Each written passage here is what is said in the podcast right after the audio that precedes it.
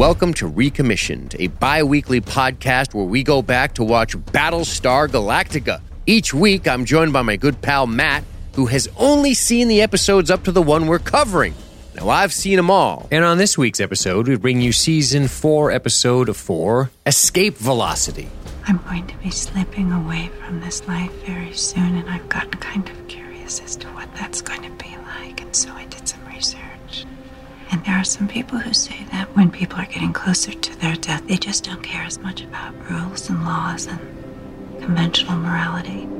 Are you threatening me? No, no, I'm just saying have a quiet life. And I'll die a quiet little death. And everyone will be happy. Escape velocity, Mr. Anderson. Escape velocity. Do you know that the escape velocity is the speed you need to break away from a planet? A planet's gravitational Oh. pull. That's what escape velocity is. Isn't that cool? Interesting. I, oh, I was that? thinking for some reason it was like about like the velocity you need to like eject from a falling plane or some shit. Yeah. Well, well, maybe. Maybe that's maybe you could figure out a way to make that work too. But in in physics or astrophysics, I believe they call the escape velocity the speed at which you need to go to break away from a gravitational object. And when the escape velocity is greater than the speed of light, you have a black hole. Pretty cool, man.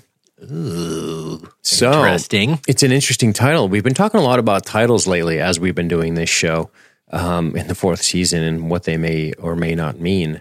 But um, boy, does this one start as old. This is a real Debbie Downer kind of app. A real Fucking Debbie knee slapper, you know? Ooh, this is a Just a good real old time. Downer app, man. You got the chief saying, "I, I'm glad she's dead." Basically, fuck that dingbat. I knew it. I knew he was like that. He's still pining over a, Bummer. a- after a nice long poetic speech about how even the gods themselves must kneel down to hear his lament, the lament of that shriek, right. Well, dull, hollow eyes. Dude, the opening is so fucking wild. It's really cool. It's like a really cool like set. It's cool looking. Oh, I I like it. it. But I'm also Yeah. like, and also like the, the, the other priests all hot now. I don't get it. Guys is hot. This one's hot. But what what's going on is he's. It's so funny. He's lamenting himself. Like you know, it's such In a, a way, yeah. Like it's such a weird thing. He's like, you know when like people make shit about them. It's like I kept you in my no, heart people? you were the breath in my lungs and i mean yeah stuff like that the blood in my veins like relax fucking drama queen this isn't high school playtime and then he's like he's, he's like and now the breath is gone i'm like all right dude I'm the one who suffered. you write that in, You you, write that in your comp book in between classes in between lecture hall and fucking you know i am left a voice I'm the one who's alive, but it feels as if I've died. Yeah, exactly. Oh man, I know she's dead, but oh, the feelings I have are unmatched. I mean, I get that she's dead, and that's probably shitty, and it was probably a horrible death out there in space. But oh, my pain just dwarfs it all. I'm the king of pain. ladies, ladies, do you see my pain? Look at he's he dressed real nice. His hear his heart's lament. It's funny he's thinking about her, but he's also thinking about himself. And all joking aside, that's one of the interesting aspects of this episode is kind of um, losing touch with himself a little bit. This uh, these tragedies are amplified by the mystery of his nature. Right. And I mean, that's, he says that verbatim himself. He's, I don't know. He doesn't even say who. He says, I don't know what I am anymore. Like, I don't, like, even to the point of like, my position here doesn't matter to me anymore. It doesn't feel like it holds meaning. I'm not a husband anymore. I'm not a human being anymore. Like, what the hell? What does this leave me? Mm-hmm. Yeah, and man. boy, is he, uh, seem to be cracking under the weight of that question. He is. Uh, there's a lot of reconciliation going on this week, right? That's uh, it's it's cool to see how Battlestar Galactica will sometimes do this. They'll drop a through line in. Uh, you know, I, I I routinely, well, twice a month, talk to Nate about Star Star Trek, and if you are a bonus. If you're a paying member of the Illuminati, libertygeek.net slash join, you can learn all about that because we do we do cover next gen, and we've sort of been just picking our favorites season by season, and we kind of went back and we're going season one, picking a hand handful, picking a handful from two, uh, you know, probably up till seven, until him and I decide someday we'll do a podcast. I don't know if that'll ever happen, but uh, uh, long, uh, long-winded explanation aside, my point is a lot of times the subplots in the Star Trek episodes didn't always match up with the through line of the episode. They were just kind of side stories that existed tangentially to the main through line. Um, right. And sometimes they did. Like sometimes the theme of whatever Wesley was enduring played a factor in the main through line in the weird plot with the Romulans. So it's I always am looking for that, especially with the uh, space military science fiction. I guess you'd call this, and you'd probably call Star Trek that too. Uh, this is obviously a little bit more gritty and hardcore, but um, I liked I liked that each of the characters are tied together by an internal struggle that is that is very they're they're handling very much alone yet they're all yeah. related and i just think that that's a clever part of this week's episode which is we're seeing Roslin have to cope with her mortality. We're seeing Tigh cope with what he is. We're seeing Tory cope with what she is. We're seeing Tyrol cope with what he is. Uh, not much from Anders this week. The Starbuck's crew was not really touched upon. But I like that we're seeing how, even though they're all together in this, they're really all alone in this. They just, they don't stand together. They stand adjacent to one another, if that makes sense. Right, right. That, that's one of the most interesting things about uh, them being Cylons at this point. The fact that they all know each other are Cylons. Like you'd kind of start to think, like, okay, there might be a little more camaraderie among them, but it's like, no, there's not. They actually are. They seem very at odds with one another. They're not friends through this struggle. Like mm-hmm. they're kind of, you know, they, you almost get the feeling they resent having to be around one another. It's like, ah, oh, fuck, we all know each other are Cylons, so we're in this weird, shitty club that we hate. We don't want to be in it, and we don't really like each other but here we are. Absolutely. And probably one of the more fascinating aspects of this is that we don't it's not a it's not literature, it's not a fiction, it's not novel. Uh, so we don't it's not a novel, excuse me. I use that wording. I, I said that wrong in the sentence. It's not a novel. it is pretty novel, but it's not a novel, meaning I don't understand what any of these characters are thinking. And uh, Right. We know that one thing they're probably doing is thinking pretty consistently and maybe even obsessively and constantly because of this bucket of water that was smashed into their face called You're a Cylon now. And you, you have to imagine all of the different thought processes and all of the splitting of the atoms, so to speak, of thought that, that they just each are individually going through and handling in a way that they, that they just are, that they, that they are conditioned to, that they choose to, that they are just simply reacting to. And uh, I just find that fascinating. Like we don't know what any of these people are thinking because it's such a enormous stressor. And that's one of the fascinating things about this is that when Chief acts the way he's acting, you don't go, well, this seems out of the blue. It, it may, but if you stop for a second and you think, think about everything he's thinking about. That's the most insane part about this whole thing. Everything that oh, yeah. might be racing through his head at any given moment uh, not just about himself, but about his compatriots that are also Cylons. He might be thinking, well, maybe I'm not, maybe they are. Maybe, maybe it's not right. you know, maybe you start to wonder all of the doubt and anxiety and fear and anger and rage and this just sort of, you know, spin spin wheel of of options that he may be feeling at any given moment. And the one person who seems to be embracing their Cylon nature, like we compared Louis and Lestat, seems to be hmm. Tory. She seems to be going the Lestat oh, route. Yeah. Like I'm going to just enjoy my time as a Cylon, and uh, and that's going to be what it is. Uh, and we see that this unhinged behavior, Matthew, starts to become a security concern. It already has been. It's cost Cally her life, right, with the strong pimp hand. True. it's way too strong of a pimp hand, straight into space. And, and after this ceremony, which, by the way, Roslin's saying, I really like this, and you need to know that, Bill, which is just a heavy fucking thing to say to somebody. Um, right, boy, total opposite of. I really like the way they did their wedding. Hint, hint. Jesus, I really like the drapes at this funeral. Hint. Right, man, it's brutal, Oof, but but that is really heavy. What I was getting at is that we see the aftermath of this awkwardness between Tory, Tigh, and Tyrol. Huh, that's cool. And uh, where they are just like, oh, uh, what was that back there? You got to watch. You're gonna get us fucking killed. Be careful, man. Yeah, and dude, I really like the scene when they are in uh, Tyrol's quarters with him, and it's Tigh and mm-hmm. you know Tory on either side of of the chief sitting there, and you kind of get this little tug of war between Tigh essentially being like, hold on to your humanity, embrace this, you know, this grief and, and endure it. And it's normal to feel this way. It's human. This is what a man feels. And then Tory being like, it's fine. Embrace, you know, embrace being a Cylon. Like embrace the new life that you have. Just take it. Like put shut down this feeling of grief. You don't need it. Um, and it's like there's this. They're at odds there. Yeah. Has a woman ever plucked your hair out while grabbing your dick? Uh, no. Uh, and I'm not gonna lie. I don't feel like my signals would get crossed. I would be like, stop fucking ripping my hair out. I, I'm not getting off on this. She's uh she's awfully strong, that Tory. She pins little Gaius down and talks to him about uh I don't know if she's going for the pinhead route, right? Pleasure and pain. That's what it's kind of seems like. But like. if you pluck my hair out, you're annoying me. yeah, Like if you want to be kind of kinky and you want to run your nails into my chest a little bit while you grab me, that's cool. I can get into some like wacky werewolf shit with you.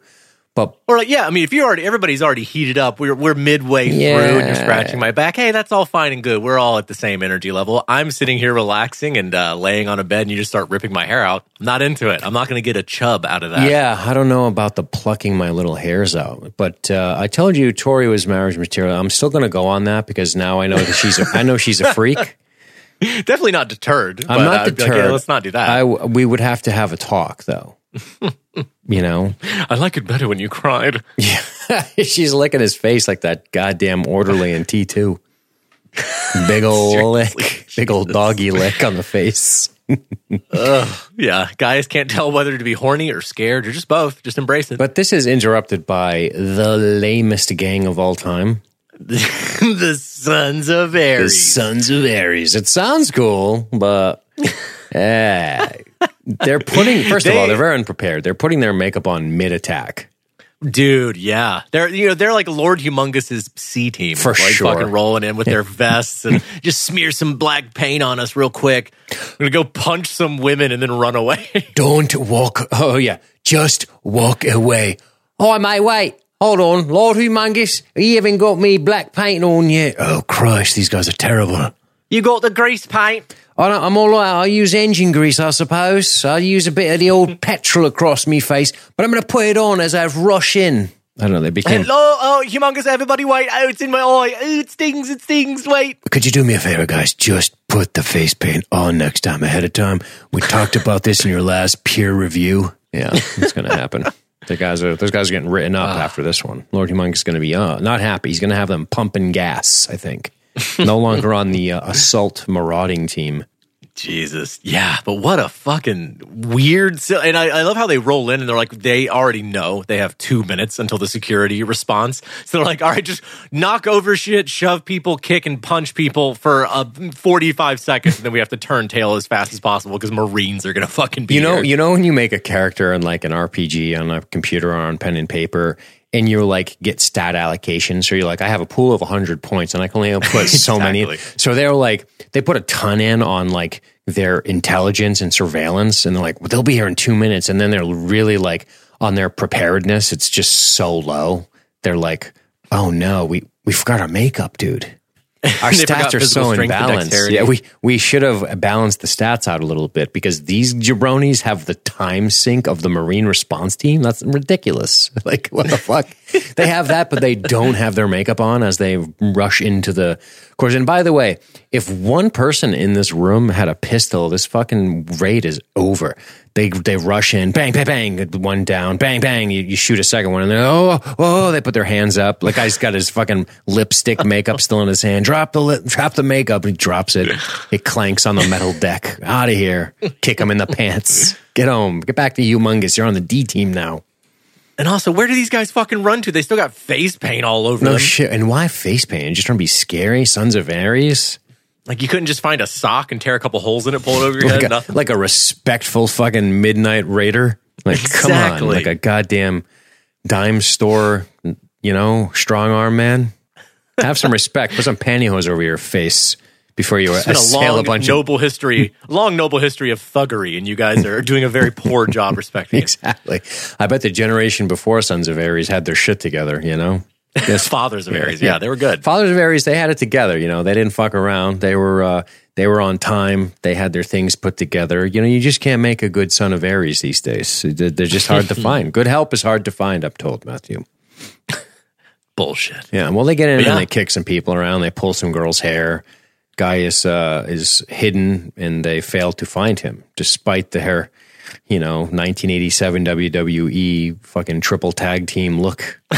Exactly. oh my god, just colliding people with fucking metal chairs. I thought for sure one guy was going to put one guy on his shoulders, and they're going to clothesline him off of one of the you know chairs, like tag team moves and shit. They pick up one of the girls and hammer fist her while she's on the guy's shoulders or something, and she tumbles and falls. Extra damage. Boy, religious per- boy, religious prosecution, uh, persecution has gotten really theatrical. Yeah, it's absolutely. Look, good show. Look, guys, we're really trying to up our numbers here, so we're trying to be entertaining. We've been watching this fellow from Earth called Vince McMahon, and we're thinking he kind of knows how to run a business. So let's uh, we, we need to really we need to gussy up our heel.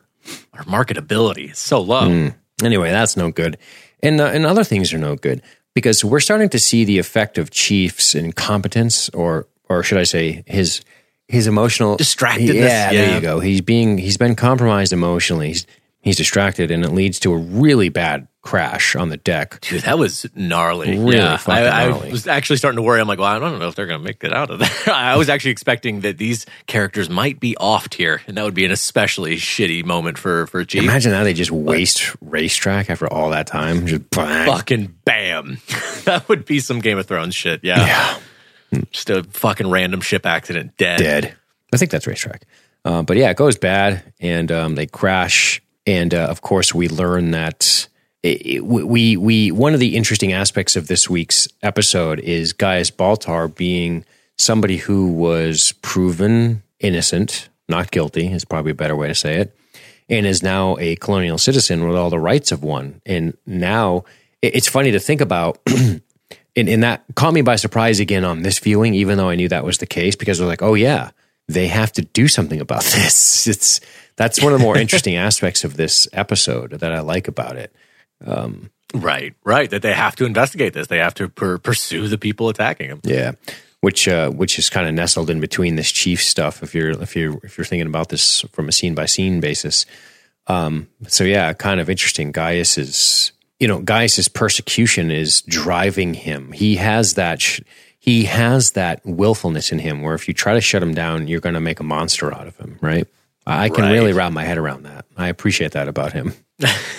Until though, you know, there. He, I feel like the moments where he hesitates in this episode about continuing on, or like, what what is the point of all this? I'm just getting people hurt.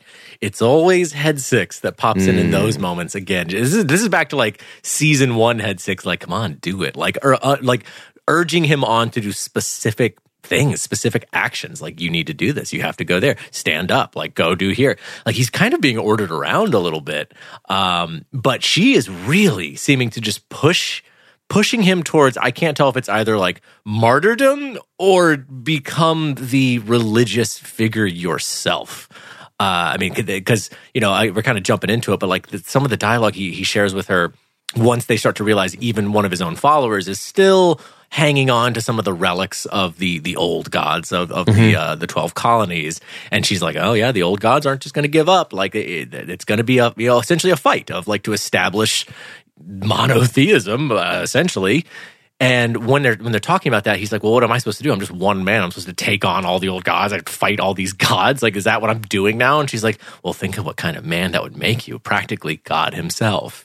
Right. And that boy, that I really got hung up on that line. I was like, "Is he? Is this really? Is he really gonna be fucking Cylon Jesus? Like that's a, this episode, man. This boy, get religious with it. Nah, nah, nah, nah, nah, nah, nah. I mean, fuck. We are really this season is just going balls deep into the the whole religious aspect Of of him especially.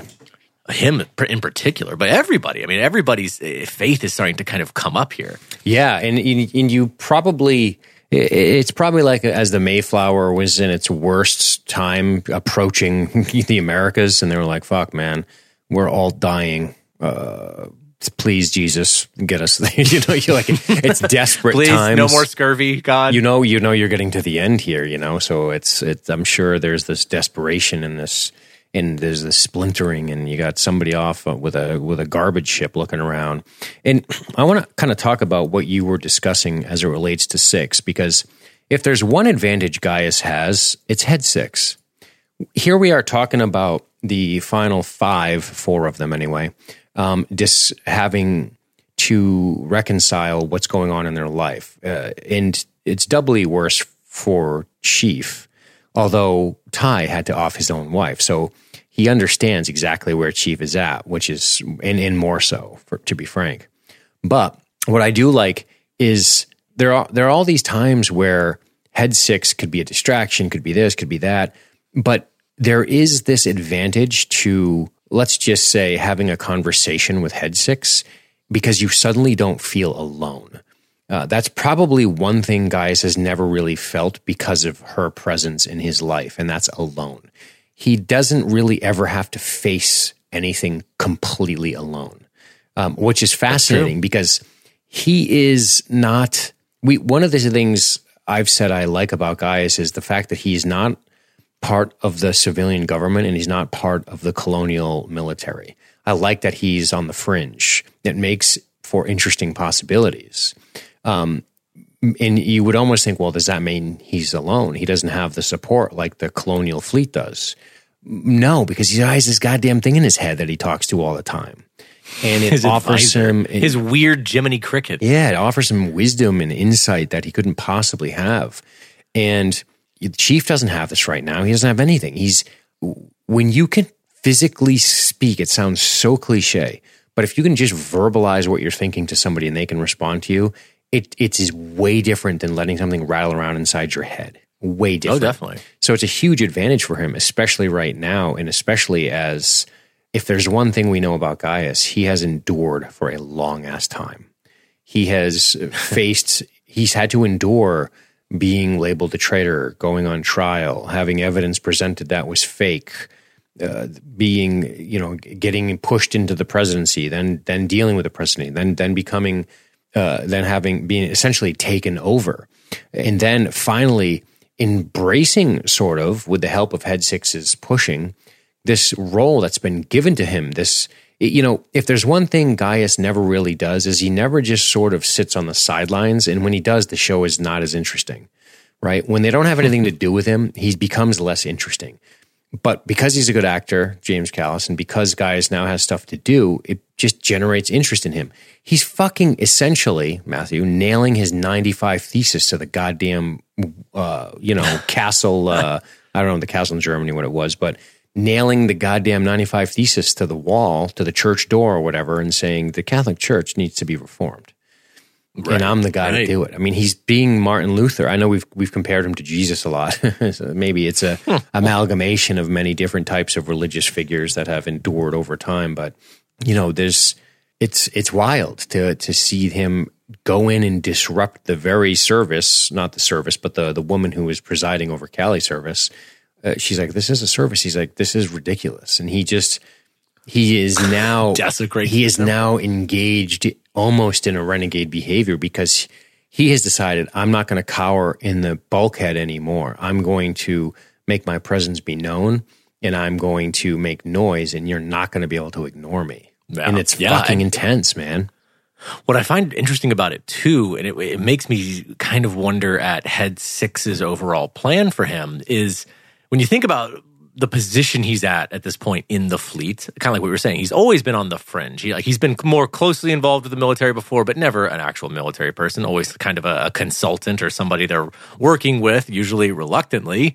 Uh, but now he's he's more on the outskirts than he's ever been. You know, he what do they call it, Dogville that he's in, like that area of the the ship where it's just like it kind of it's almost like it, it, it's it, almost like the outer rim in the Star Wars universe. Like that's kind of where he's in, even though it's inside Galactica. Um, so he's this this outsider figure, but it almost perfectly positions him to be this new religious upstart because what else does he have to lose? Like he's a complete social pariah. Everybody fucking hates him, but he now has this pretty close knit group of weird followers who adore him. And like, what does he care about? Like, he's not going to try and salvage his reputation or his standing among Galactica or the fleet anymore. Like, he's kind of beyond that. He doesn't care anymore it's like he's been put through all these trials in a sense. And this is what this is what i'm thinking about more as far as like head six's plan for him is has this been the culmination of all this suffering and all this persecution he's already gone through to get him to this point mentally where he's just like well yeah fuck it. I'll embrace it. I'll tear down the old religion. I'll start challenging it start you know being the gadfly that's uh, going to bother everyone and hector them about their religion and maybe start to bring people over to my side. Yeah it's interesting because you could see a guy like Gaius. You you you could and you couldn't. You and that's what again makes him interesting and well written. You could see him just being like, I'm going to hang out with these beautiful people all day and just kind of be worshipped, and that's my life. And you could totally, probably yeah. ask people what what would Gaius do, and they would say, of course he would do that. Why why he's a, he's he's a leisurely sort of lecherous guy who doesn't really give a fuck about what's going on He's been declared uh, not guilty. He is no longer going to be uh, outside of those Sons of Ares bullshit attacks. He's just, he could just live out his life. He probably, on the one hand, you might say that, but then you realize, no, yeah. he didn't get, you know, regardless of what you say about him, he didn't become as important as he was to the defense mainframe because he was sort of uninspired and, and lazy, right?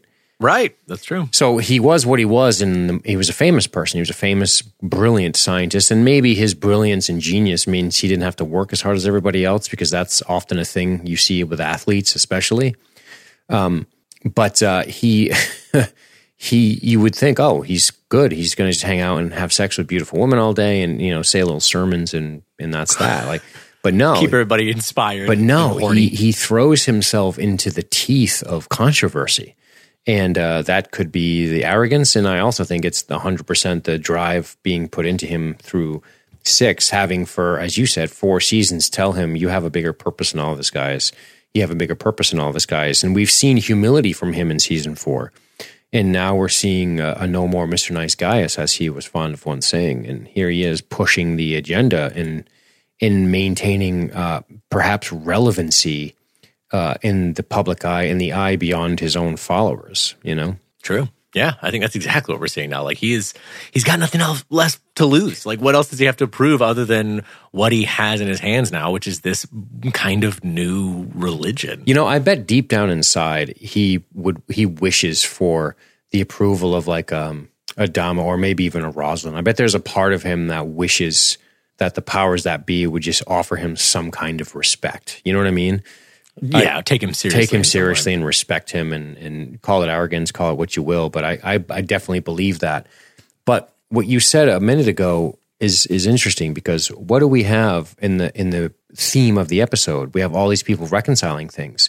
And Gaius is going the route of Tory in a different way. Yeah. Yeah, I mean, he takes her words by the end of the episode. Indeed, she's the one who, uh, after she's you know tearing his little hairsies out and saying, you know, eh, it, basically, if we are one with God, then we are perfect. Like w- nothing, you know, we we are eh, in a sense almost infallible. And he was like, well, that, no, that implies that we're we're infallible beings, and that can't be right. That's not the the way this works. But by the end of the episode, that seems to become his new mantra. Like because that's something we got we got to talk about too. Like it's already been this whole, you know, I don't know what you want to call it, a cult or religious kind of mystique that's been around him, and these people are kind of encircling him and following him but he hasn't ever really been all that much of a religious leader. Even in the past, you know, episode or two, he had, I guess you could kind of quote it as like a miracle where he prayed for the boy and people knew he prayed and the, and the boy got better. But he wasn't giving like sermons or anything. It's not like he has some actual religious ideology that sure. he's preaching. But by the end of this episode, it's starting to look like he is. Like he he kind of took Tory's idea and is now starting to make that like, yes, we are already perfect. We are already in sync with God and perfect beings that should love ourselves and love everyone.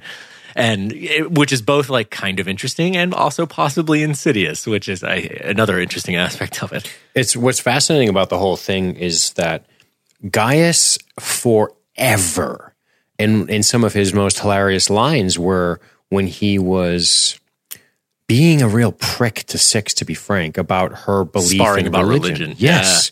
So Totally. it's not that impossible for him to pivot into this is the wrong religion, this is the right one, because he's he's got the same type of he, he's not being he's not being sarcastic and acerbic. He's being he's being radical and preachy. He's being a, a renegade, you'd say. He- you know, he's doing the Right. thing where he's going to have 10 chicks line up to suck him off when he gets out of jail. Oh, he's so brave, you know, that kind of bullshit. and like he's gonna he and that's what he's doing. And I'm not saying that's why he's doing it, but he's he's calling Zeus a, a rapist. He's you know he's he's going after the old gods. I mean, he's going head first, like the rams on the hill, like bang. He's going right at it. There's no subtlety here. It's just Yeah. straight Pure sacrilege. pure, straight up in your face kind of shit. And Gaius has always been shifty and deceptive, and this is different. He's coming full full frontal attack, full frontal attack. he grabs her little jar of incense. Get this shit, you old haggard witch, or whatever yeah, he calls yeah, her. Yeah, yeah, Jesus Christ. And uh, it's pretty wild. It's pretty wild to to witness uh, him kind of doing his thing this week. Yeah. Should we should we just kind of follow through the rest of the the whole Gaia storyline? Yeah, why not? I mean, I think we can talk you know, next. I mean, he desecrates the. I don't even know what you would call. it. I don't think their religion really has like a name. Like when you think about it, there's not really a name for whatever the the multiple gods religion of the colonies was. But he desecrates one of their temples, uh, shouting that Zeus and all the other gods are bullshit and rapists and monsters and nothing to be respected or cherished. Uh, and he's immediately dragged away by Marines and thrown in the brig. And Roslin herself goes down to talk to him. And I. Dude, I love this fucking subtle th- but very cold threat she gives him. I am The no tyranny? longer in the mood mm-hmm. to indulge. Dude, seriously though, This- I'm going to put the boot on your religion's neck until I'm dead. Yep. Yeah, that's her. Her. it- we haven't really given a framework for Roslin this week, but we get the impression that her medical condition is not good. Not good. Yeah, prognosis bad. Yeah, not good.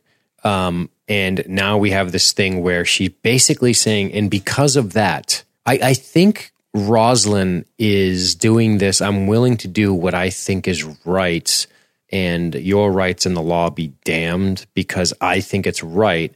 And that it matters more to me than than anything else. I think what you're doing is dangerous and wrong Right. yeah, that's a tough position to be in because now you're behaving as a dictator would. You're doing what you believe is the right course of action for your people. Um, in other words, you you're it's very complicated because you're Oh, you're you're you're supposed to be the example of law. You're supposed to be the example of order and and you're supposed to uphold everyone's rights individually um, to ensure that you are maintaining a sort of equality for your subjects. And it's also supposed to be a somewhat democratic government where you don't just arbitrarily decide the law yourself. Like that's not what she's supposed to be doing. Right. But I, I do like this, not so subtle as far as I can tell. Look into the eyes of a dying woman, look at my wig, understand I am at the end and I am not afraid to kill you, essentially. She's she's basically saying I will drag you to hell with me. I have no problem with that. Hmm. I don't think Roslin cares about her legacy anymore. And I and I think I think what she cares about is this this bugaboo she's always had with Gaius and that uh, yeah, it's interesting to see almost her obsession with him. It's wild. It's I like it because it I think it I think it dirties her up a little to see her so obsessed with this one guy that it's like her Yeah. fucking Moby Dick. This guy, And, you know, she's willing to drag them both to hell. Her reputation of I will squash you and it will be illegal and I don't care. Like she doesn't care about the blowback of that and. And that's what that's what that's what's great about Lee. Lee's the principled guy. Lee is the we're Oh, going to yeah. maintain our principles here. We're not fucking animals. Um, and And I think it, what what is interesting about Roslin specifically, what what I've always liked about her is that normally outside of situations with Gaius, like she is a fairly level headed person. Even if I don't always agree with you know the, the way she's going, I get her reasoning, and I'm like, I see why you get there. I see why you're choosing that. And maybe it might not be the way I would go. But she's always it seems like a very rational, smart person who tries to balance all of the options. she doesn't really fly off the handle. You're saying is that what you mean Yeah, by level headed? so. Yeah. Yeah, exactly. I mean, she she's pretty good about tamping down just her own knee jerk reaction and be like, okay, well, like let's actually think about this. But I love that that shit all goes out the window with Gaius. Like when she gets in a room, just the two of them, you can see that she she loses that control. She loses that that ability to balance her her emotional reaction. When it's him, she's just like, oh, I just fucking hate It's a you. Like huge. she just can't. It's a huge weak spot for her too, right? It is. Yeah. That's a that's a really it's it's um it's a hole in your game basically to allow Right. somebody to have that much emotional control over you. It's bad. Like that's it's tough to be a leader in that case. It's tough to do anything if you allow somebody to have that much. They occupy so much space in your brain. That's bad news. It's not good for Yeah. her, you know. Whereas guys like Tigh and even Lam would just be like, "Eh, he's a shitbag. What do you want me to tell you? Let it, let it, let Moving it, on. Let it exactly. I don't I've got time for this, but we do see. I mean, I mean, to go in there and say that the way she said it is just so intense. And then, of course, we get Lee, who's going, "This is unacceptable. This this pro, this provision about not allowing people to gather is is unacceptable. This is a direct representation. This is using the law to oppress your opponent. This is this is Right. the definition of corruption, right? because I think it's mostly a limitation on the size of groups that assemble and like making sure that, oh, it can only be like 10 people and no more than that. Uh, which, you know, Lee is quick to point out, like, well, that could be applied to any religious group. That could be applied to anybody. Like, are we just, we're, we're only trying to, to bake. And that's one thing. This, this scene actually did surprise me as far as Roslin's judgment. She's like, no, no, no, we're talking about Gaius and Gaius only. We all know he's a special case. But I'm like, well, that's not how laws That's not how laws work. can't be made Right. to work for well this law exists but it only applies to these people right here. It's like no laws apply to everyone uh, across the board. That's how a law works. You can't just do that. You can't make a law. It's like well it's only for those two guys over there. Right. And he's like yeah this is bullshit And she tries to couch it in the politics by saying, "Oh, it's for their protection because if they're not gathered, they won't be attacked," which is utter horseshit. The Sons of Ares would rather pick you off as individuals. That's that's not how Seriously. gang violence works. They're going to go after your individuals, and it's going to be easier. To be perfectly frank, you know, it's uh, Right. you, you're you're strolling out to your car one night. That's when they fucking beat you up. They're not going to, you know, it's it's tougher when you're out, out with all your boys. You know, if they can get you alone, you're in deep shit. If there's anything And boys even in the hell, hood taught the- me, dude. If there's anything boys in the hood taught me. That's it. Hey, menace to society. You got to fucking gang up. But no, fuck. Like, what what's crazy about it too is that even the sons of Ares guys, I mean, they when they're in there, they're just like, "Where's Gaius? Where's Gaius Baltar? Where is he? Where is he? We'll be back for him. We'll be back for Gaius." Like, that's all they care about. Like, they just want him. So if they can find him and kill him, they're they're gonna do it. It doesn't really matter if he's in his little lair. They don't care about all the rest of the people in his group. They want him. If you put one Marine outside his quarters, it never happens again. Exactly. Right? But now now it's like, but that's the emotional thing, is she doesn't want to fucking protect him. oh, not at all. Right? She she's doing this to A, break up his home. They they which which is what what what this scene kind of leads to, which is Gaius trying to go back into that little area and they're like, No, there's too many people in there. And she's like, This is our home. What are you what are you talking about? but yeah, this stuff where she's like, they aren't provoking resentment. Ugh, that sounds like some radical lefty bullshit. Pro- Wait, what's the She says they aren't provoking resentment. what does that even mean? Pro- are you Yeah, tell- it's a little weird to Are you telling me those people aren't responsible for their own feelings? And that Gaius' group is making them feel something because you sound like a seven year old. You psychopath. that- yeah, that's another fucking crazy. They're crazy thing to say. provoking resentment. What are you talking about? They are they stay in their cave. It's that's and if people are dumb and follow them, then that's the people's problem. That's like somebody being like, "Well, I just know that there's a gay guy out there somewhere, and that pisses me off." Like, well, that's not really your problem, though, is it? Not their problem. It's funny, man. It's crazy. Yeah, I don't get that shit. It's bananas. fucking so. They're dumb. out there. Yeah. Ooh, they're just out there living their life somewhere. It fucking pisses me off. Like, oh, that's that's a you thing, man. That's a you problem. They're provoking resentment. Yeah, she's basically saying like their their existence vexes me, basically. That dude, yeah, that's the most horrific politician doublespeak of like, well, if they just didn't have their religion, then that group wouldn't have formed to oppress them. See, it's, see, it's their fault. yeah, it's wild, dude. Like, no, Wild. that's not how that works. You're being an asshole. Yeah, and she kind of, you know, she she knows like what she's doing here. But but like you That's said, the the the, Yeah, the real does, man. tipping of the hand and the real, I mean, this can't be new for this assembled group to watch her uh, sort of react to any any any discussion about law and politics when it relates to fucking Gaius. I mean, the room has seen this before. In fact, they probably largely agreed with her a lot of the times, and they may still on her. But when you start talking about assembly, because you can't name him specifically, because now you're literally discriminating against him. You, you're you're doing the most tyrannical thing you can do. You're making a law for him, right? but you should, since Right, you can't right. outwardly do that, you just make it this other way. And then these other people see the writing on the wall because they're like, well, this law can then be leveraged against any other unpopular group that isn't isn't doing what is necessary to the status quo, to the powers that be. Right. Right. And they all they all sniff it out. I mean, like we've already been saying, like this is one of those times where she, even though I think she probably kind of subconsciously knows that she's being a little obvious about this, she just can't help herself when it comes to Gaius. Like she she cannot even come up with a real good justification for it. The problem is, is it's just it's just bad thinking and it's terrible policy because you're not you're really it's it's like an emergency. She I think they even call it an emergency provision, which is insane because she can't think of any other way to try to combat him.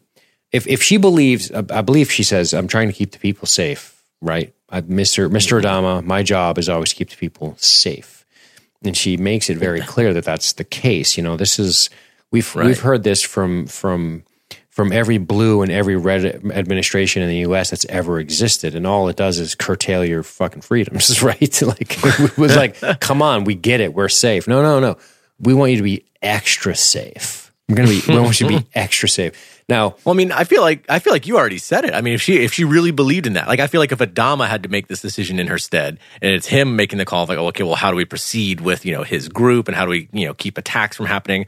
You'd post a marine at their fucking door, and that's it. And like the orders would be to not to interfere with them, not to try and you know say or influence what they're doing, but just to not let people who are, are like are showing signs of aggression or whatever, just like you know, you keep them from coming in. Like you keep those people out, and that's it. Like that would be the the, the line that you have a guard, Right. And that would be really all you need. Uh, and, and, and if there's one criticism I have for this episode, I, it would be that we don't really get any information on the Sons of Ares.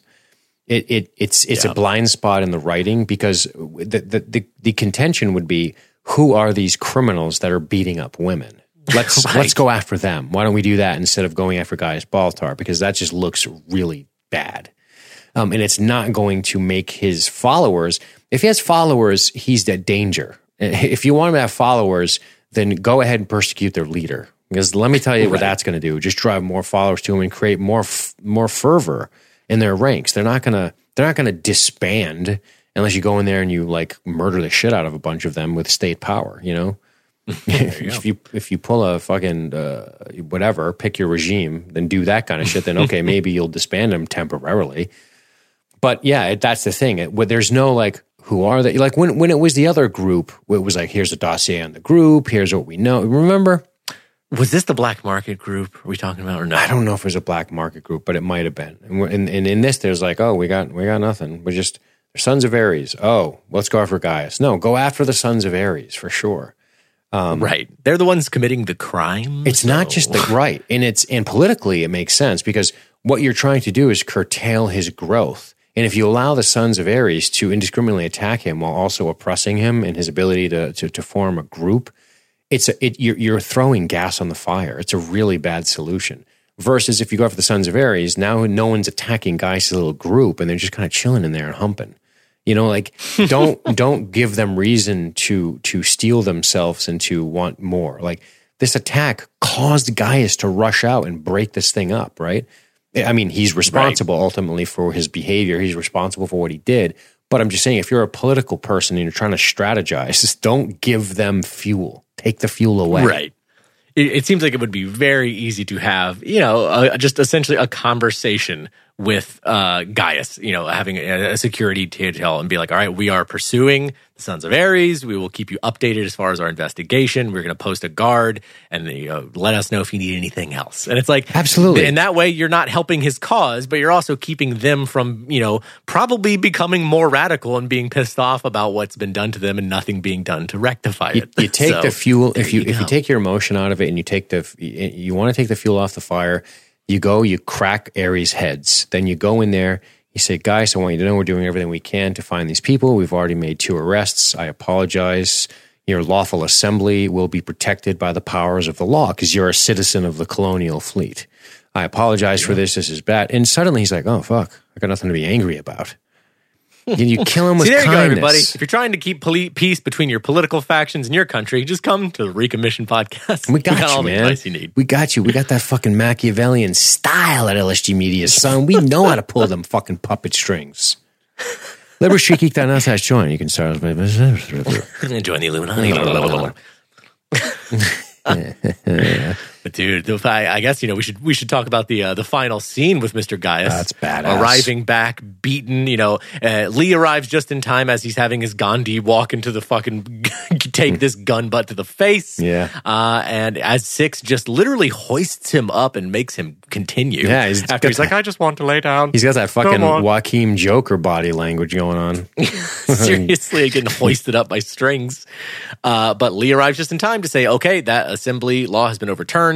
You are everybody's free to go back. The Marines need to stand down. And that's that. And they're they're back inside their their quarters. And Gaius gets to give a little rousing speech and deliver deliver the new sacrament of Gaiusism. Yeah. Yeah, and this guy, this Marine, these Marines are put in a, a terrible situation. This is this is garbage. this is so a bad. garbage spot to be in. You're, you're Dude, you never want to be you never want to be put on Gaius detail. That's No, and you don't want to like you want to go down into a very like religious hotbed and just be like, "Oh, you can't come in here." Well, how do you think that's going to go, man? they're they're gonna be citizens. mad and uh, like, suicide bombs might even start happening. they're citizens, dude. They're not fucking. You know, they're not. They're not criminals. You gotta you gotta get out of the way. right. Right. Oh, but now they are Yeah, criminals because the president said so 20 minutes ago. You know, it's like, come on. That's right. That's right. See, it's something we haven't talked about in a while, but it does remind me how much, like, I, I feel like it's obviously not a theocracy, but religion has like a real force of power in in their society. Like the the fact that there's like a new offshoot religion at all seems to be a fucking huge deal that people are pissed about. Like it's that's something that's very different from our world. Of, of course, obviously we have like tons of fucking religious based violence and and you know s- s- religious like sectarian wars and shit. But at the same time, there's still a lot of religions that exist side by side and they're totally fine. But it's like in this world, it's like no, there's like this one fully acknowledged multiple god religion, and that's like it. And it seems like if there's anything else, people are like, let's kill them. Yeah, well, damn. again, it's it's the it's the circumstances are so unique. You have thirty thousand people in tubes, Oh, and and when you get when you get uprisings, it's like fuck, man, we're just trying to survive here. Do we have to do this now? Like, I get that. You don't want to disrupt the order of this while you're running for your life. You were just in a battle that could have been the end of you if not for a fucking eyeball scan. And and and, and it's like people are reacting. They they they're reacting, and it's just you, you're in this position where you're like, God, do we have to do this now? Do like if you if you catch the wind of a cult on your tube with your stadium amount of people in it, you know, of course, spread out amongst many ships, but you're going to be like, oh God. in the U.S., it's like, oh, there's a you know. Oh, ISIS is a thing. All right, like, of course. And there'll be another one, and another one. It's different when it's not in your back fucking yard. It's you know, if, if it's not in your face, it's and that's what this is. They're like, oh god, what does this mean? So close to one another. Yeah. Yeah. I have to smell them. Ugh. Right. Yeah. And it's like, you don't want this to interrupt operations of the sh I, I understand blowback in this case, I guess is what I'm trying to say. Maybe not the Sons of Ares violence, but the concern for sure. If a religious group sort of forms almost seemingly spontaneously around this cult of personality, this powerful personality, that's a bit alarming. Right. Yeah. Right. That I'd say, I would say that's the most alarming aspect. This guy is just being at the center of it. Indeed. well, he catches a couple of rifle butts in the face, boy. That's brutal. Pretty rough. You got to imagine his nose might be a little smashed up. But then, as uh, as you say, Lee kind of pops in and straightens everybody out. That's it. Yeah, And something in the universe loves the entity that is me. I will choose to call this something God. pretty wild. I mean, he gets people. I mean, this is this is uh, his Sermon on the Mount, so to speak. It kind of is. Like this is what I was saying, man. Of like the moment of it going from just sort of a vague ill-defined cult of personality around Gaius where people were like, yeah, I think sort of just following him from his trial and seeing him as a martyr, and like, oh, he had these ideas he had in his little manifesto, and some like partly political, partly mystical, or whatever. And now it's like really starting to become a, a religion, religion. And this is this is his moment. Mm-hmm. Yeah, yeah. Um, here's what I would like to do. I would like to end on Bill in the president because that's a nice little scene where it starts with them talking about Lee and then he reads her the passage. We can talk about that last. Oh, yeah, yeah. But why don't we why don't we wrap on Tyrol and how he's dealing with his shit and let's talk about Tigh and him dealing with his shit. Yeah, boy, our our our really upset boys just not dealing with life very well. Yeah, what about Tyrol's freak out in the in the little bar area? I mean, he freaks out on his people and is like, "That's fine. No, it's not all right.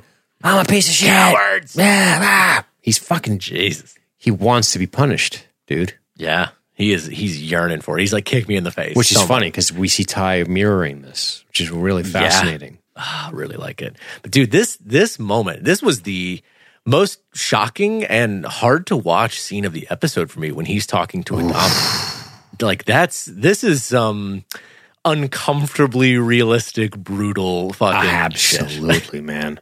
God. Absolutely. Whoa. It's like I was almost like nervous to talk about it. I'm like, God, whoa. that's a little like just I, I think the real kibosh on this scene is just watching Adama be more uncomfortable than I've ever seen him too. Where he's just like, stop, what's gotten into you? Stop. Like, please he- stop. yeah. What are you doing? Yeah, he doesn't know what to say. It's you've never I've never seen Adama say please stop as somebody was saying something, you know. Seriously. And like it, it- and genuinely like begging, like, Mm-hmm. please, please don't do this. Like, stop. Like, I don't know. I don't know how to handle you being like this. Yeah, absolutely. Uh I, I mean, it's it's fucking it's wild, man. Oh, and you know what? Before before I forget it, one of the other things it was actually kind of sparked by a question from uh who was it? Who said it? Damn it! I had it up right here. Oh, oh, you know what? I think it is uh Callum Callum Banbury. Uh, he had a question. I'm gonna actually just go ahead and read it now. Go for it. um, where he said, We know from Gaius' stay on a base star that Cylons can project their own desired environments around them, but can Tigh do that too? Can Caprica 6 project visions to Tigh? So many questions. Um, I noticed something on my second viewing where I think, kind of like what you were already saying, that the storyline with Tigh and the storyline with uh, Tyrol are kind of mirroring each other. One of the things I think we see each of them do, which I don't think necessarily Anders or uh, Tory are doing, is exactly that. that they're projecting, kind of like, you know, the Cylon ability, projecting what they see as their reality onto the world. Because we certainly see Tigh do that, where, where he's projecting Ellen onto the face of six. And- and that's honestly why he keeps coming down there. And I think that is that is that Cylon ability or whatever. But the one time I feel like we see Tyrol do that in this episode is when he's talking with Adama. And Adama says to him, Oh, you sure, sure just couldn't hack it being married to a Cylon and giving birth to that half breed abomination. and it's like, it's very obvious he didn't say that. Right. But for Tyrol, being both drunk and a Cylon in distress, I think is projecting that reality onto Adama. Again, kind of begging for that punishment. Hmm. I like it. I dig it. Ugh. Yep. It's gnarly. But boy, what a moment, man. Where I mean he essentially he essentially just flat out says, like, I would I wanted to be with Boomer. I feel like a piece of shit for having been a Cylon the whole time and persecuting her for being a Cylon and you know destroying our relationship. And I had to settle for Cally. And it's not the life I want. And now I have this kid and I don't even love her, don't love them. Fuck my life, basically. let me ask you a question, Matt. You want a nice piece of Yeah, prime steak or a fucking frozen pot pie? Let's be real. you want a hungry man dinner or really? Man. You want that microwave peel the plastic bag bullshit fucking cancer meal, or do you want a goddamn from the earth? You know I mean? It's no You contest. want that good, good. No Want contest. that good, good. Fuck. Dude, and it must be it just this moment. this is the life scene, I just, picked. Yeah, I mean the whole bar is like, what the? f- calls her dull, vacant eyes, Not the cabbage stench. dude. Oh fuck! Make it sound like you were married to some peasant in 16th century France. fucking Iron, Iron, Ireland. God damn. Uh, And it also it makes me wonder just how much him seeing Athena just fucking rubs his ass raw. like that must be rough. dude. Oh, that must be in the back of his mind all the time. I didn't think about it. It's something it's one of those things where it's been so long since all that happened now that I hadn't really thought about it. And I'm like, oh fuck, that is still like at the forefront of your thoughts. Mm-hmm. Yeah, man. Oh, that sucks. Yeah, yeah. Ah, and he's like, I don't want special treatment. I mean, he is tight jawed and intense and explosive. What the hell's gotten into you? Make an angel dude- out of someone who wasn't. Damn. And he's like, I can see you did, made her an angel, calling everybody out for all that, you know, post death nice talk that everyone does. She was pretty. Yikes. She was pretty awesome in the beginning, Cally. She was scrappy. Remember, she got shot on the prison ship when the guy. That's true. Yeah. That's true. and she was always I've good. never- She was always good to Chief, and then she started getting a little too fucking naggy. You know what I mean? fucking naggery do over here. Fucking naggery do. Playing the old naggery do every night. Oh fuck. But he gets demoted So right on the spot. I mean, he fucking has to. Yeah. You cannot. There's no way you cannot spit in the face of the fucking four star general and say "fuck you" and not expected to not get demoted. Like that's that's happening. You're probably gonna get fucking court martialed. Yeah, especially Christ. especially in the goddamn bar, man. What do you think he's gonna do? He's a guy. He can't let that fly. And he he warns him. He's like, "Stop it before I have to act on Yeah, it." Like exactly. you cannot. He, he gave him an out, and he didn't take it. Didn't take it. He gave him so many outs. He was just like, "Let's just go. Let's like let's go together. Let's just leave." He wouldn't do it. So uh, Tigh goes to see Six in the brig. Six dress sucks, doesn't it? Just sucks. So Or lame. Not dress, but shirt. It's terrible. dirty, ugly prison dress. Yeah, she's got that fucking gross smocks on in this one. yucky cleavage, gross. She's she never works out, which is a problem. But uh, she could be Tigh up. I'm, I'm most certain of it. I mean, Tricia Oh Helfer. I'm just saying. I don't. She doesn't need Cylon strength. She looks like she's doing the fucking Sarah Connor routine, fucking doing pull ups in there, one arm. got a lot more meat on her bones, but I hear you. So, um, Tigh, dude, how good is Michael Hogan? he's fucking. Here's why he's this- so good. Yeah, because he's awesome at us going, you're full of shit right now. He's an Oh, yeah. actor acting as Colonel Saul Tigh, who's acting like he doesn't want something he wants and that he's mad about something he's not that mad about because his curiosity overrides it. That's really hard, dude. He's a great actor. I'm saying great It's a lot of layers. there's a lot of layers to this because he's trying to be coy with her, and and you can Right. tell, you can tell where this is going if you watch his expre- his expressions are so good. First, when he sees Ellen on her face, his his look of horror slash amazement is is undeniable. Right. Dude, that's one of the things I loved about the the series of him going back. It's like every scene, just about every scene in the episode with Tigh after, you know, the funeral is him just going back to her cell again, revisiting again, revisiting again. And it's only because she keeps appearing as Ellen. Like he it's all he's doing all this song and dance and pretending "Oh, I'm down here to question you, oh, I'm down here to ask you this tough question, but he's waiting now for these moments when she appears as Ellen to mm-hmm. him. Like he just wants to see her again. We're the same now. Oh, yeah, that kicks it off. Yeah, I live what you've done. Veins. Are you asking for absolution, Saul? I mean, by the wife he killed. Yeah, that is. Oh, that was such a great, powerful moment of his literal dead wife standing there saying, "Are you asking for absolution from me? Are you asking for forgiveness?" I- and it's like you know he he wants to fucking scream yes. Yeah, but instead he goes the way of pain. Yeah, God, that's badass. After she knocks him around, she kisses him. I love I, and he's like, "More, beat me harder, mommy." I love that moment where Six wakes up and she's like, "Oh, um, is this how I'm going to wake up from now on?" Are you saying that's an Dude, option his- six? Because if so, then yes. One hundred percent. Dude, his like doting face when he's like staring at her asleep, like he's just he is just staring at Ellen. Yeah, you're informal. You're you're, you're traveling light. I love that. No no guards. You know. And dude, that that moment where she's telling the story. Like it's one of these great. This is such- a cool scene, just the way it's all shot. Like, uh, you know, it's after she is kind of her visage or whatever is turned into Ellen, and she's telling the story of being on Caprica and falling in love with Baltar, but she hasn't named Baltar yet. She's saying, you know, it was falling in love with him that made me realize what it's like to to love somebody who's mortal and will I won't have them forever, and inflicting all of that pain on the world and watching him have to endure it made me understand death and made me realize how fragile his body is. And then she's like, it was Gaius Baltar who helped me understand. And he's like, oh, I don't want to hear about the fragile body of Gaius fracking Baltar. Like, you know, in those moments, he was kind of indulging in this fantasy of like, you're talking about me. Right, because Like, we're we're seeing Ellen as it's being said. You know, this man who had prided Exactly. himself And and thought he knew everything. Right. That's such like a beautiful visual cue of we're getting the story that Saul wants to hear because he's hearing it from Ellen. And as soon as she kind of turns back into six and he realizes he's talking about Baltar, it's like, ah, that's not it. That's not what I fucking came here for. Right. Ah, it's so good, man. Yep. It's awesome, man. But he doesn't. He doesn't. He's once that spell is broken of the Ellen spell, it goes to six, and she's like, "Pain.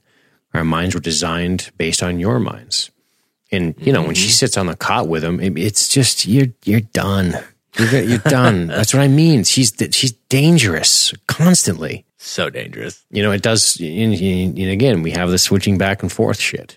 Um, but the, when the pain thing comes up and they lift the eye patch and, you know, we see pain kind of going on all around. She's talking about pain. Gaius is getting a butt of the rifle in his face. And then Six just beats the brakes off him. And he's like, Oof. more. And this is, this to him is the punishment he deserves maybe for Ellen. He maybe he feels like he never was properly punished for it. He kind of got away with murder, as they say. Right. That's true. God. But yeah, he just continually asks for more. And I, I, I think it's really interesting. And I don't quite know what to make of it. But we're at that moment where she's like, I realize I've made a mistake. This isn't what you need. And that's when she kisses him. Mm-hmm. And that's that's the end of it. That's all we see between the two of them. It stops there. And I don't know what that means. I don't know. I want to talk about it. Yeah, let's get into it because I'm like, is this does she see does she mean that in the sense of like I need to offer you like intimacy and kindness, or does it mean I'm gonna now take a different tact with manipulating you? I think it is a reconciliation moment that she set up a m- couple minutes before where she's talking about I realized I played an integral role in the destruction of humanity while simultaneously falling in love with a man. What she didn't say is a very is in, in this man is a human, and I am now destroying his people. Like I think there's this guilt there. And I think the pain is is is she's talking about the pain as a motivator, but I think she's also thinking maybe this isn't what works. Maybe maybe it's the whole love thing that works, right? I think maybe that's her saying on the one hand, maybe us trying to annihilate you and force you with violence was not the right approach to your people. Maybe we should have done this instead. That's kind of how I took it Interesting. because I don't think she has a real Boy. personal relationship with with Saul. No, Um, no, they've only had an antagonistic Right. relationship. so I don't know. I, I I think it, I think it could be played out in a metaphor through Saul as people, uh, ultimately her enemy at one point, um, and that's kind of how I took it at, at that time. What's especially interesting about that is it really drives home the idea that even six does not realize that Tigh is a Cylon. Like the, that final Indeed. five is truly top, top, top ultra secret, even among the Cylons, because I think she really believes she's dealing with a human being and reaching out to a human being. Pretty cool, right? Very cool. Yeah, I like that a lot. Good stuff, man. Um, and I guess we can uh, we can talk about Roslin and Bill. Um, is there anything else we want to get to in this episode before we move on? I mean, we we touched upon Tory sort of embracing it. There's not much more to say there. Yeah. Well, I mean, she, what's funny about her too, just as a quick last note on her, she's the one most fully embracing the whole Cylon identity and kind of just like eh, eagerly accepting, all right, I'm a Cylon. This gives me a new lease on life. What the hell can a Cylon do? This is cool.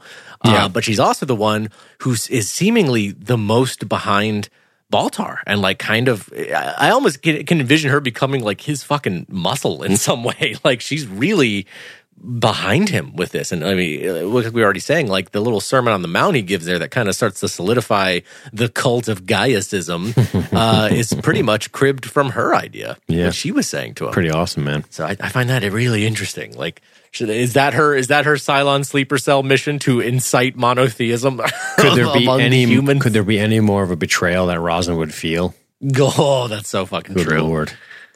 Tory's out there fucking inspiring her devil. Yeah, exactly. But uh, yeah, it's a pretty inspirational moment. And when we do see Tori pretty affected by Gaius' speech, and Gaius, in fact, is affected by his speech, which is, you know, uh, he, he he's saying he's saying in, a, in an oh so Gaius way. But what he's saying is that we're perfect in our imperfection, basically. We are what we are. It, he makes it sound like we're all amazing because he's Gaius. But I think And then he presses that button on the boombox that says, Come as you are. nice. There you go. That's fucking beautiful. Yeah, It's beautiful. He might maybe that is what he's doing. I think that's I think that's kind of the point here. He's saying we are we are what we are, basically. It's true. Yeah. Unless he's trying to elevate them into some higher status. I'm not quite sure at this point.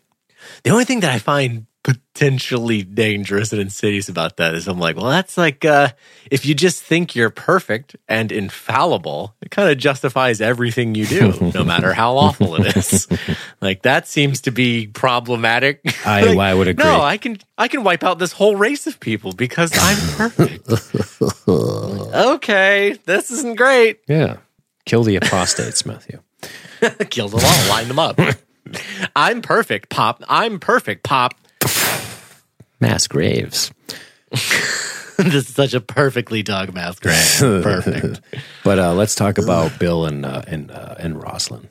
Cute little scene. Yeah, but she's uh, She is dying. It's, one, it's also one of those things like you're lucky at dying because what I don't want to hear about is your gripes with my son while I'm trying to do a nice thing for you. oh yeah, my son's real stick up your ass. I'm the only person here during your chemo, I apologize that my son is a principled individual. Right? Who opposes your very manipulations of the law towards one person? Right. He's doing what he thinks is right. Well, yeah, well, easily. thing is, it probably is the right thing. I like the admission here. She actually Yeah. says Yeah, I- that, you know.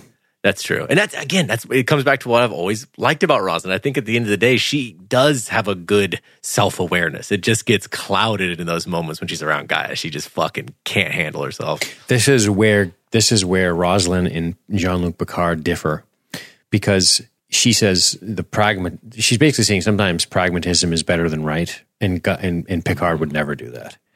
Right. See, sometimes the right thing is a luxury. And I'm like, yeah, Picard wouldn't say that. Right. He, he. I'm not saying you know pick pick pick your leader, but one is he. You know he's like this, we're not going to do it the easy way. We're going to do it the hard way because it's the right way. Yeah. right? Where she's Yeah. like, eh, let's be pragmatic about the effect we could have here. I guess it depends on the actual consequences. And that's where I think there's a lot of times where pragmatism makes sense to me. But then there's a lot of times where it doesn't, when I think people are being lazy in the name of pragmatism because they don't want to try to intellectually come up with the right solution. They don't, you know, and it's not like he's holding 500 people hostage. There's a, you know, there's a, he's, he's just sort of got this little thing brewing. So maybe start thinking about a better way to handle it, which of course we talked about with our brilliant Machiavellian stylings. There you go. But uh, yeah, I like this. Uh, this moment between them is nice. Reading her a book again. Yeah, these two are great. What What do you think about Roslin? What's What's going to happen to her? I, you know, I do think that she's going to live out the majority of the show. I, I can imagine her being around up until the last two or three episodes. I don't think she's just going to die next episode now. I mean, I think we're going to, Roslin's going to be there through most of the end. I mean, we're in season four. If, if, this was happening, if this was the storyline happening with Roslin back in, you know, towards the middle of season three, I'd be like, okay, maybe she doesn't make it to the end of the series. But I think she's going to make it pretty close. Uh, what I'm really interested in to see is is if their relationship's going to become more outright romantic. Like they they seem to be pretty damn close now. Yeah, they kind of got this wuthering height, weathering heights thing, don't they? Reading Betty Pie's time, time stories And, together. and, you know, they're just court. It's like this the longest courtship, and like the and the way his button glistened off his eye. Ooh, it made me feel so special in my bosom. You know, it's that. It's very innocent. I hope to one day touch his hand. the sexual restraint, Wuthering Heights over here. But anyway, I hope someday he fills me up with his husband's bulge. Uh, and then, of course, uh, Gaius lays a kiss on Saul. I'm sure he hates that. Wait, Gaius? No, Six lays a kiss on. What's going on in my head? Well, I want to see those two kissing. That's hot. Mm, give me a bloody kiss, Gaius. Don't Nice. argue, just do it. I can't. All right, come here, you little bastard. Oh, bet's fair and square. Just the angriest, most aggressive Then he- kiss. He, socks him in the face afterwards. But no, uh, Six lays a kiss on. Uh, I got. I have Gaius on the screen, so I'm saying what I see. Um, uh, was I saying? Oh, Saul gets the nice kiss by Six, which we've already kind of talked about. But yeah, that's pretty much the episode this week. We get a little teaser on um, Anders being around, and we have that kind of speech. Yeah, that would do that moment with Anders looming above Starbuck as she sleeps, and she's like, you know, just covered in sweat and like quivering, having some crazy fever dream or something. And he's just comes over and just is standing over her for a second. I don't fucking know what to make of that, man. it's awesome. That is so. I'm like, Ooh, that's. I'm like. I'm like. Is this about to turn into Event Horizon? Like, this is not looking good over there on the Demetrius. Looking. He just rough. hammer fists her head into fucking omelets. He's like, whoa, that was not how I expected her to die. Wow, wow, you really found your Cylon strength, didn't you? Just Anders? imagine that he comes down, boom, and fucking table just breaks in half. She's on the floor. You're like, Jesus. Her eyeball just flies out. Holy crap. Jesus. You got Glend. Anders, she's saying. I don't love you. You did this. Anders. Oh, Yeah. Christ. Well, yeah, man, that's looking spooky over there. she's in the middle of a religious fever dream and she's got a Cylon possible assassin standing over her. I don't fucking know. Anders is the man. framed, framed scarily. Awesome. Well, that was a good episode. Uh, is there any other uh, listener comments from uh, the episode that you wanted to get to? Ooh, yeah. Let me let me dig into these a little bit. Um. Oh yeah, I wanted to talk about uh, Mr. Tommy Brinkley. And he's always got good He a- comments. He's always got a good comment. Uh, and uh, yeah, yeah, actually, he's got a great question at the end of it I want to get to. So here we go. Uh, he said, The sons of Ares are just awful individuals. First, they cockblocked Gaius, who was about to be filleted by Tory, as they barged into the cultist's lair and proceeded to beat up women.